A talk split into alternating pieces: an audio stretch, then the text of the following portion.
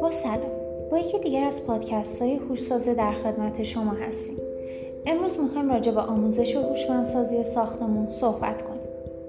امروز هوشمندسازی ساختمون به پدیده های رایج در سراسر جهان تبدیل شده است. انواع ساختمان های مسکونی اداری تجاری و خدماتی را می توان با این روش تجهیز کرد.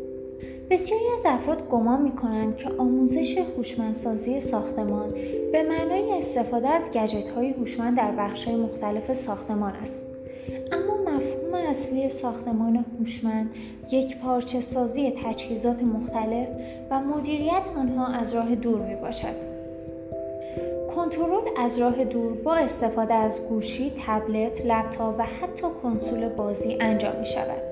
مراکز مختلفی در شهر تهران به آموزش هوشمندسازی ساختمان می‌پردازند متقاضیان آموزش هوشمندسازی ساختمان می توانند برای خرید تجهیزات مختلف یا طراحی ساختمان مسکونی اداری و تجاری خود از خدمات این مراکز استفاده کنند.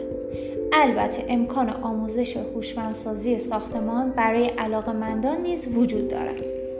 آموزش هوشمندسازی ساختمان توسط این مراکز در چندین مرحله خلاصه می شود که عبارتند از مشاوره تلفنی یا حضوری با کارشناسان مرکز بازدید از ساختمان برای تعیین نوع تجهیزات مورد استفاده و برآورد قیمت انتخاب بهترین روش برای هوشمندسازی طراحی نقشه خانه هوشمند انعقاد قرارداد بین مالک و مرکز ساخت و راه اندازی خانه هوشمند آموزش به مالک در رابطه با نحوه استفاده از نرم افزار مدیریت.